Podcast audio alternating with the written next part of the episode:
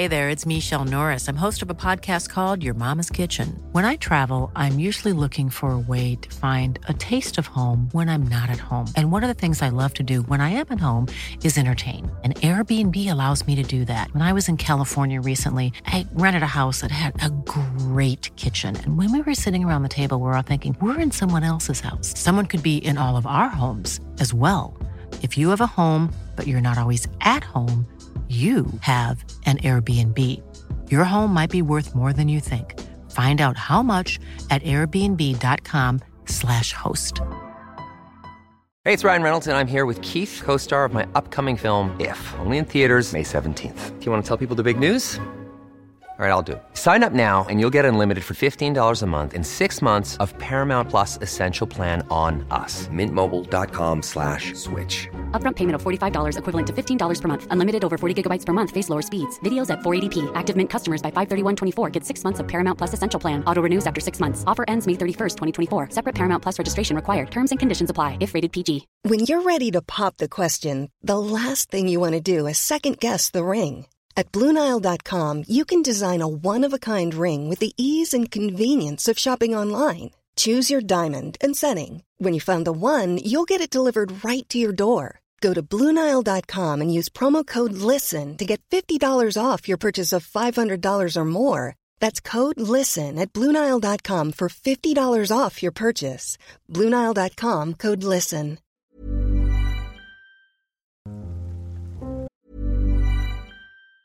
Burrow's furniture is built for the way you live. From ensuring easy assembly and disassembly to honoring highly requested new colors for their award-winning seating, they always have their customers in mind. Their modular seating is made out of durable materials to last and grow with you. And with Burrow, you always get fast, free shipping. Get up to 60% off during Burrow's Memorial Day sale at burrow.com slash ACAST. That's burrow.com slash ACAST. burrow.com slash ACAST.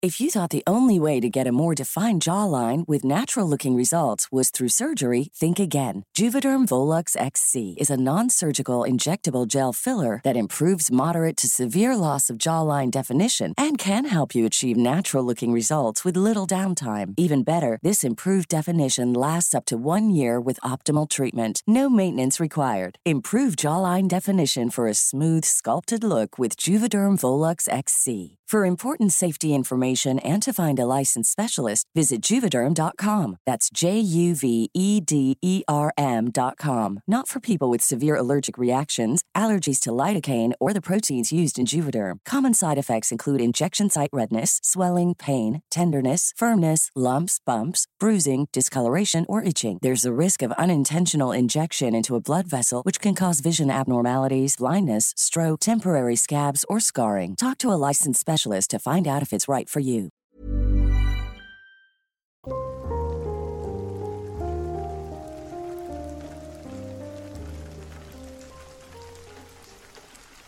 As a preface, when my wife and I first moved into our new townhome, we were surprised to find someone already living across from us. We had been told we were the first to move into the newly built community, and for sale signs still stood in front of every home but ours and the one directly across from us. The neighbor himself was nice enough. He was a curious man, perhaps mid forties, with some receding hair and cleanly shaven face. He dressed in two size too large collared shirts and dress pants that were so heavily starched they seemed to always hang around his thin frame. There were many small oddities about him aside from his clothes, but when we first met him, I was relieved to have such a friendly, albeit talkative, first neighbor. We met him on our first day at the new home, while I unloaded boxes from the small rental box truck, and my wife moved everything where it needed to be once inside. We had moved from a smaller apartment complex, and since we didn't have much to pack, the moving was thankfully easy enough for the two of us to handle on our own. The neighbor made his first appearance towards the end of the day when I was unloading the last of the boxes into the driveway. I stopped to take a break and heard the door across the street close. I looked over to see our new neighbor waving as he came over to talk. He made a friendly first impression. We talked a little about the neighborhood and the construction, and soon my wife came out to meet him as well. He introduced himself as Andrew and told us he had just moved in as well and was glad to already have neighbors. We spent most of the conversation answering questions about ourselves, where we had lived, our jobs, if we had family in the area, so on and so forth. I should mention that to me, this was all rather casually brought up, and the conversation was quite normal. Since the sun was about to set and we still had boxes to move, I mentioned as much to him and we parted in a friendly way. As soon as he was gone, my wife started remarking on how strange he was. To be frank, she's always been the overly careful type, to the point that I'm the only one who answers the door, and so, with this well in mind, I listened as she listed off the things that struck her as strange. She noted he constantly used the word neighbor, which admittedly he did, his clothing, the way he asked so many questions, and that he seemed to not have a car, which was true. His one car driveway was empty, and I couldn't see one parked anywhere nearby. She also mentioned how he seemed to hesitate and think for a moment before he gave us his name. If this had happened, I couldn't recall it, and chalked it up to her usual suspicious attitude. I reassured her that even if he was a bit odd, he was friendly and seemed harmless, and he was also our first and only neighbor, I don't think we mentioned Andrew again and continued to unpack. We returned the truck after dark, and upon arriving home, we went promptly went to bed in our sparsely furnished new home. Neither of us worked the next day, and we made another early start on unpacking. We ended up finishing before lunch, and as we made plans to go shopping for some necessities, such as trash bags and cleaning supplies, there was a knock on the door. Andrew greeted us with his same friendly smile and handed us a simple store bought sheet cake as a housewarming gift. We invited him in and had a rather pleasant talk. This time I did notice his questions. He was like a child in his curiosity regarding every little thing in our home, and while at first we happily entertained him while sharing slices of his cake, soon it had turned into more of a home tour. Everything was a wonder to him, every knick-knack, item, and book on our shelves was worthy of praise to him. My wife, obviously annoyed, soon pulled me aside and made it clear that it was time for Andrew to be on his way. So after some more small pleasantries, I sent Andrew away claiming we still had more to unpack, refused his help, and he left with a smile. I'll admit that while our neighbor was certainly a bit off, it appeared to me he was in fact trying his best to be a nice neighbor, and I reasoned this with my wife. She made the fair argument that he was creepy, and while I could see her point of view, I still found no reason to dislike him. The next day, however, I began to see things from her side. Andrew showed up at noon, bearing another store bought sheet cake and a pleasant smile. As awkward as this moment was, and much to the dismay of my wife, I invited him inside again. This time, as I served some of the prior day's cake, I made sure to impress upon our good neighbor that I had some errands to do. This ended up becoming a tedious mistake as Andrew was eager to know of my errands, offering to lend me any tools or items I needed, and so on. Eventually, I had to wonder if this over the top display of constant helpfulness and interest was some kind of elaborate prank or hazing, but seeing the genuine smile on Andrew's face and his keen interest in my plans to buy milk, it seemed worryingly genuine. My wife had made some manner of excuse to leave us, and I began trying to ask Andrew some questions about himself. I say try because I rarely got a clear answer. With each question, his smile would give the briefest flicker as he paused before giving his answer. I soon gave up on this fruitless effort, and the remainder of his visit was spent answering questions about everything from our kitchen appliances to our extended family.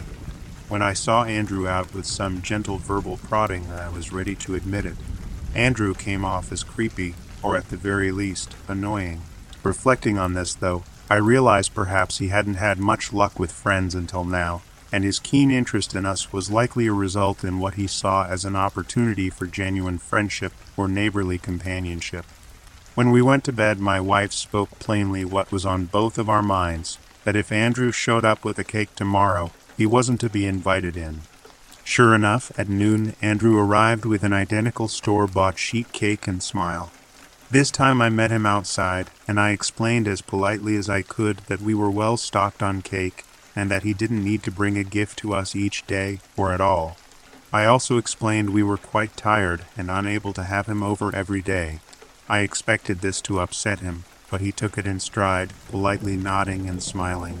He told me he understood, and we spoke outside for a while about random things.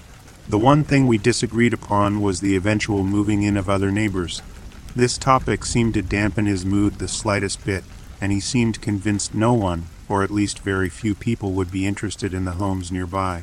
When pressed, he cited strange reasons such as soil quality for our small lawns, or the way the sun would hit the windows, and so on.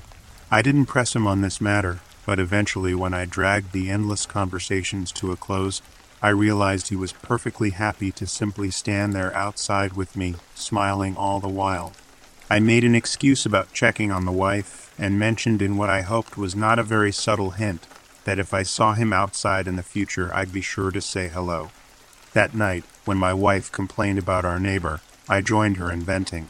While he seemed nice and well meaning, he was exhausting to be around. She did mention that we would both be going back to work tomorrow, and so there was no worries of Andrew's noontime visit, and I think I slept better with that thought in my head. When my wife left for work at 6 a.m., the noise woke me and I began a slow and easy morning, enjoying my coffee and the openness of the new house before I had to leave at work at 8. Eventually, when I did leave, I was greeted by none other than our neighbor Andrew, outside of his home, seemingly wandering about his driveway with a cup of coffee. He noticed me immediately and gave a hearty wave and a smile, and made his way across the street to me. Internally, I groaned, but outwardly, I put on the best smile I could, and we talked briefly before I mentioned I was off to work. He wished me a good day and, still smiling, went back to his driveway and waved and watched me drive off. I watched him in my rearview mirror, and even when I was a ways down the main road, I saw him faintly in the distance at the corner near his house, watching. That was unnerving. Work went fine, but as it ended, I began to dread the trip home. Sure enough, when I pulled into my driveway, Andrew waved and made his way towards me but I stopped him with a brief and not as polite explanation that I was too tired to talk today and went inside. When my wife arrived home, I noticed from the window that she simply ignored him and came inside. She immediately explained how our dear neighbor had been outside at 6 a.m. in his crisp clothes enjoying a cup of coffee in the pre sunrise gloom. She told me she was done being polite with him, and we agreed to set boundaries. Perhaps Andrew understood from my wife's actions alone, but he no longer bothered her. Instead, he redoubled his efforts to me, though thankfully, after several days of using exhaustion as an excuse, he only talked to me in the morning or when I was out of the house. Understand that until this point, while Andrew was definitely creepy and certainly annoying, I still did not share my wife's hate for him. This changed one morning, perhaps a week and a half after we had moved in. Andrew had mentioned to me in our brief morning chat how he had seen a stray cat in the neighborhood. I noted I had seen it as well, a feral looking orange tabby. I jokingly said that hopefully it wouldn't be around for too long, as my wife was allergic, and for the first time since I had met him, I saw Andrew's smile vanish from his face. Instead, he was utterly shocked. He asked me how severe her allergies were, how they affected her, so on and so forth. He acted as though I had revealed my wife had some fatal disease. I assured him she was fine and there was no need for alarm, but when I left for work shortly after, I could see he was still upset. The rest of the day passed by normally, but the next morning I was roughly shaken awake by my wife just before 6 a.m. There's a dead cat on our doorstep, she said. I got up and followed her, and even in my tired, groggy state, I made the connection to Andrew. When she opened the door to show me, sure enough, there was the feral tabby, laid evenly on our front step, its neck twisted at an unnatural angle. I think she realized the cause before I explained it to her, but I went over the conversation I had with Andrew the morning before, and she was furious. She swore to call the police on him, told me we would get a restraining order, went on about how she always knew he was deranged, and it was all I could do to get her into her car and off to work before she was late. As carefully as I could, and with a heavy conscience, I placed the dead cat in a garbage bag and gently laid it in our outdoor garbage can. I spent the rest of the morning anticipating how I would speak to Andrew when I saw him, and I went outside a few minutes early to meet him. He hadn't been outside, but he came out immediately after I moved to go down our front steps. It was almost surreal seeing him gingerly walk across the street, cup in hand, with a big smile on his face. Before he reached my side of the street, I said it. You killed the cat. He beamed at me. The smile got wider and the pride appeared plain on his face. I was stunned. He truly thought he had done a good deed. It was nauseating. I had been kind and polite and patient with this man, but no longer. I was angry. I told him that was unacceptable, that it was wrong and sick to kill a poor animal like that. I told him to stay away from us and from our home and to get help. Andrew was struck stone still in the street, mouth agape, he stared at me. Furious as I was, I watched him, unsure how he would react, but too angry to care. His shock turned to concern, he seemed hurt, then panic seemed to creep up his face. His eyes widened, and when he did speak, it was almost a whisper. Oh no, he said, and took a step towards me. She didn't touch it, did she? I hadn't thought of that, and I left it right on the doorstep. He came to me and dropped his mug. It tumbled into the grass, spilling cold coffee. He took my hand in his, his lanky frame bending before me, making him seem smaller, honest and true pleading in his watering eyes. I'm so, so sorry I didn't realize. Please, if there's anything I can do. I snapped my hand out of his grasp.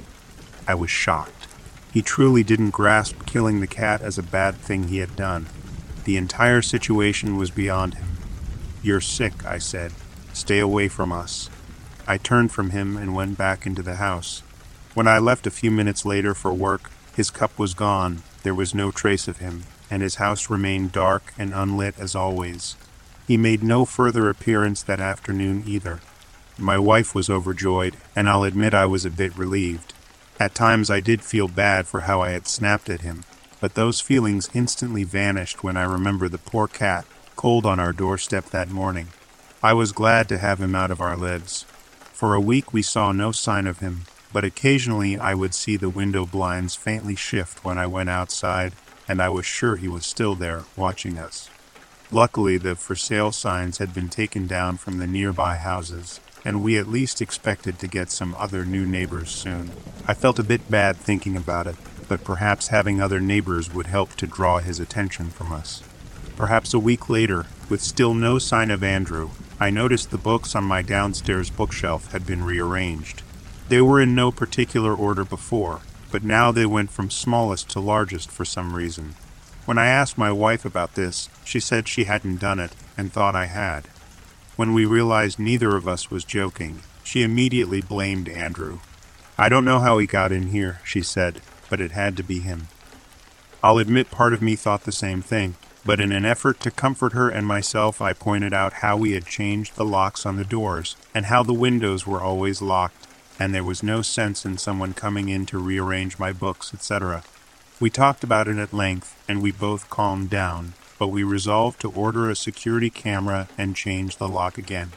The following few days, we each began to notice other small things around the house, and I'll admit we started to Hey, it's Danny Pellegrino from Everything Iconic.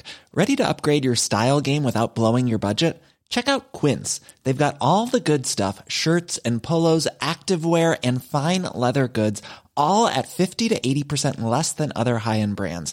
And the best part? They're all about safe, ethical, and responsible manufacturing. Get that luxury vibe without the luxury price tag. Hit up quince.com slash upgrade for free shipping and 365 day returns on your next order. That's quince.com slash upgrade. Planning for your next trip? Elevate your travel style with Quince. Quince has all the jet setting essentials you'll want for your next getaway, like European linen, premium luggage options, buttery soft Italian leather bags, and so much more. And is all priced at 50 to 80% less than similar brands. Plus, Quince only works with factories that use safe and ethical manufacturing practices. Pack your bags with high-quality essentials you'll be wearing for vacations to come with Quince. Go to quince.com/pack for free shipping and 365-day returns. Jump at shadows. The day after the books, I noticed our front door no longer creaked. My wife said she smelled disinfectant when she came home.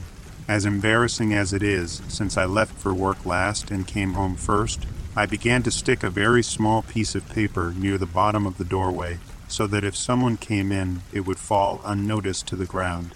There were other small things, a chair being slightly moved or our wall clock no longer being a minute slow, but the biggest was perhaps our bedroom attic. On the third floor in our bedroom, above the small gap between our bed and my wife's dresser, was a flat panel that lowered and led into an attic crawl space. I had briefly looked around it when we moved in, simply poking my head in and noting the dust, insulation, and nothingness before closing it back up. We stored nothing in there, and it was for this reason that my wife noticed it was just ever so slightly askew. It's worth mentioning that she noticed this at night when we were laying in bed, and neither of us felt very motivated to try to close it. To make her feel better, I did awkwardly stand on a box full of clothes and try to close it, but it seemed to be stuck, just hanging open barely a centimeter. I told her I would try to fix it tomorrow, and we went to bed. It had been another thing on a long list of oddities that afflicted us, and the terror had waned. The two of us treated Andrew like a ghost almost, using him as a curse when something fell or spilled. The next day, the security camera arrived in the morning, and my wife nudged me awake, handing the box to me, with clear instructions that they should be set up today. Off to work she went, and so blearily I unboxed the camera finding it was actually four rather small and rather complex cameras. I spent much of my morning mulling over the instruction manual, installing the camera's app on my phone, and after rummaging up batteries, I placed them around the home to test. I placed one in the bedroom on our bed frame at the head of our bed, looking in towards the room.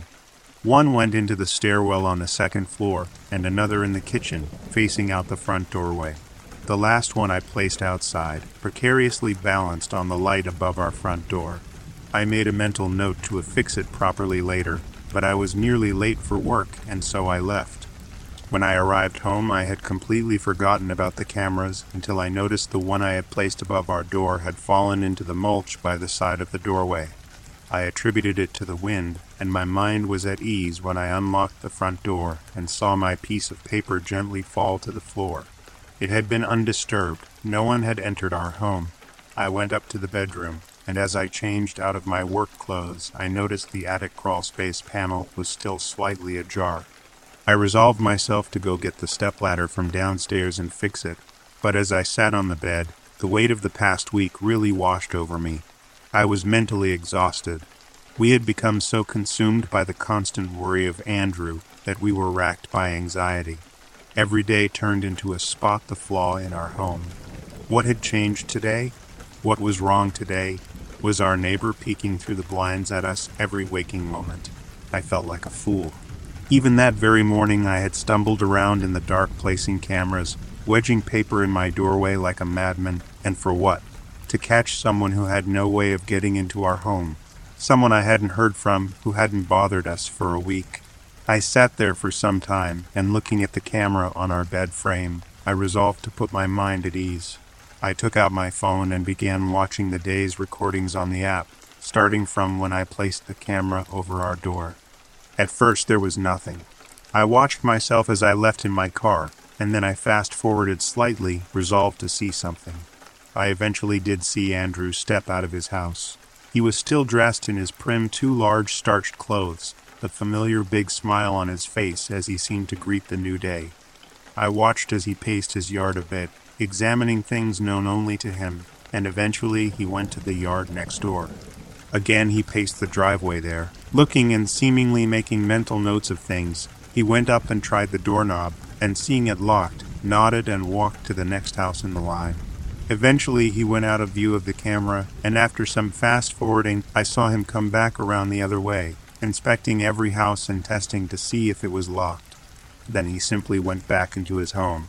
I watched as the camera kept on recording the midday scene. Nothing of note, no cars passing by, and I once again reflected on Andrew killing the cat. How misguided he was, how very strange. Still I watched, again skipping ahead, and eventually he emerged from his home once more. Same clothes, same grin, this time something in his hand. He locked his door and to my horror headed straight to our doorstep. He didn't notice the camera. He didn't hesitate or glance around. He simply walked up to the door under the camera and remained there out of my view for a minute or two. Eventually, I saw the camera shake and fall, and I realized it was from the door slamming shut. How do I describe what I felt next as I watched? I could tell you about the sinking, twisting feeling of my stomach as I switched to the downstairs camera, of how I watched Andrew step into our home. I could tell you of the fear I felt when I saw him relock our door and then gingerly pick up the piece of paper from the floor, inserting it deftly back into the doorframe. Perhaps the horror and nausea as I watched him step lightly across our living room, examining different things, and then as he took what appeared to be a fine toothed comb, how he gently retraced his steps on the carpet, erasing them. I think none of these can fully explain how terrified and ill I suddenly felt. The silly overreacting explanations had been true. Our neighbor had indeed been in our home mere hours ago. Panic had begun to take hold of me, and I watched on. He carefully walked through our home, carefully picking things up and placing them back down. He eventually went up the stairs, and while I saw him lightly stepping and covering his footprints, I could not see anything he did on the second floor due to how I had placed the camera. Whatever he did there, in the guest room, my office, or our storage area, took him hours.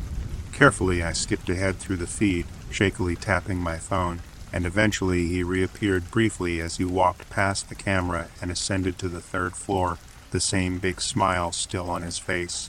I put my phone down and took a moment to breathe. I looked around the room, carefully scanning for what may have been covered footprints, for anything that was slightly moved aside or touched, but I saw nothing. I wanted to call the police right then, to call my wife, to flee the house itself, but more than all of those, I wanted to see what else he had done, and so I switched to the feed from the last camera at the head of our bed. I saw him enter the room glassy eyed, his smile stretching to the edges of his face. He stood there in the doorway, just breathing deeply for some time, almost trying to suck up as much of the air as he could. He moved around the big room and touched everything. He would only gently place the tips of his fingers on things the dresser, the handles to the closet, the TV. He treated everything with reverence, and as I watched his myriad expressions of bliss, I could see that this really seemed like a holy place to him. Eventually, he moved to the bed, and I saw his face clearly, sheer bliss emanating from him. So delicately did he touch our pillows that I thought he might cry with joy. As happy as he appeared, know that I was equally nauseous watching this. Again, I wished to put down the phone, to leap from the bed where I sat, knowing he had touched it, but on I watched.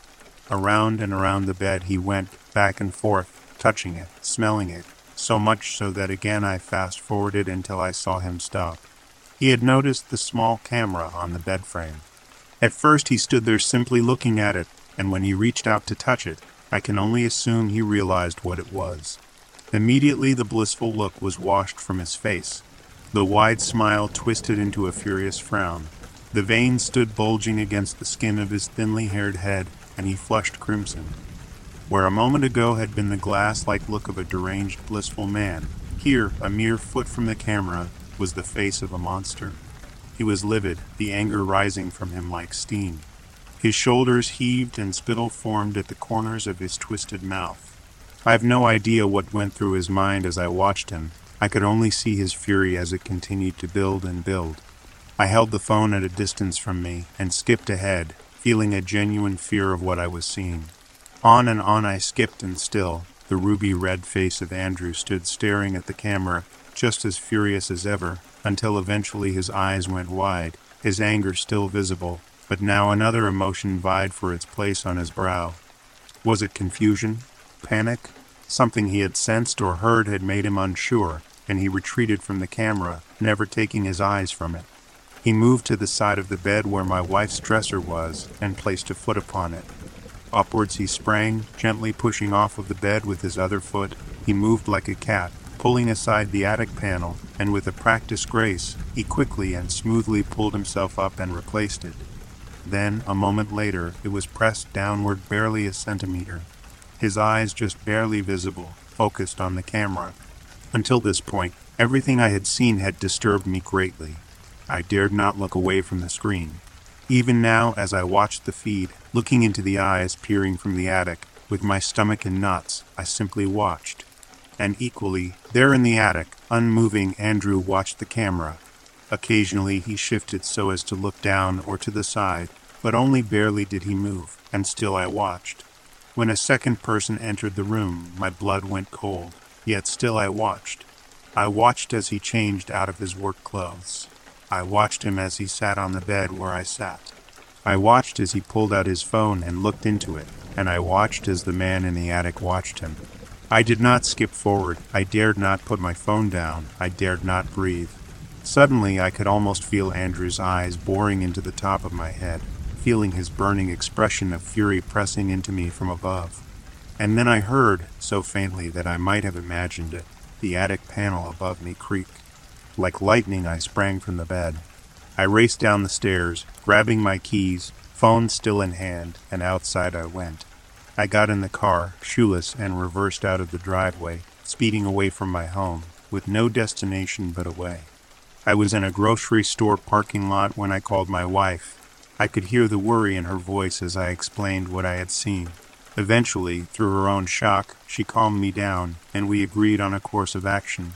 She soon left work, and we went to a hotel for the night. She picked up some minor things we would need, and I, having finally calmed down, called the police. To their credit, the police took me very seriously. I explained everything as clearly as I could, and when we eventually got to the description of Andrew himself, there was a pause. The officer asked me if I was sure that was who I had seen. He repeated back to me the description of Andrew in even greater detail than I had given it. That's what the guy looked like. You're sure? he asked. I told him I was certain. I even had him on video. We were told to come to the police station, and assured officers would be sent to our home right away. When we arrived, disheveled as we were, the police took us straight to the office of a man I assume was highly ranked from how he was treated.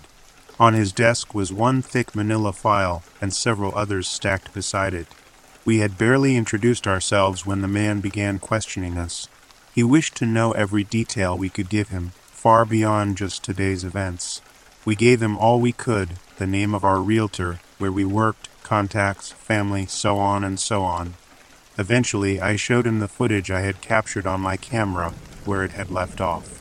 The man took the phone from me and immediately swiped to the end of the footage, pausing it right before it ended, Andrew's furious face in clear view, his hand outstretched towards the camera itself. Yeah, that's him, he said. He read the question as my lips formed them, and he held up a hand. He's a dangerous man, that's all you need to know. But you're safe now. And that was it. From then on, we were held for hours and questioned by several different pairs of police officers and detectives, but we were well taken care of, and we did truly feel safe. Eventually, we were informed that we could go back to our hotel, and police had been sent ahead of us for our safety. Before we left, we were called back into what we then learned was the captain's office, and we spoke with the captain himself once more. He filled us in on what had happened at our home, which was largely nothing. They hadn't found Andrew, or any trace of him in the attic. They had checked his house too, and the captain described it as a rat's nest.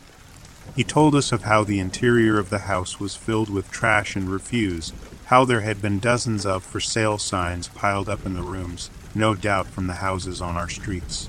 On and on he described the horrid place Andrew had made his home, but they had not found the man himself. He explained how we were going to be protected, how he was going to contact both of our employers and so on, and in the course of him doing this, someone else came in and handed him a phone, explaining it was two fellow officers.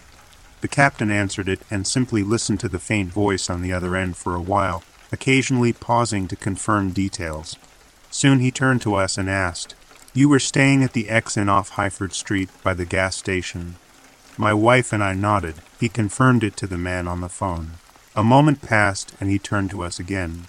Room 204, and my wife produced our hotel key, room 204. Again he confirmed it to the other officer on the phone. They talked at length, and we gleaned little details until the captain himself seemed to suddenly relax.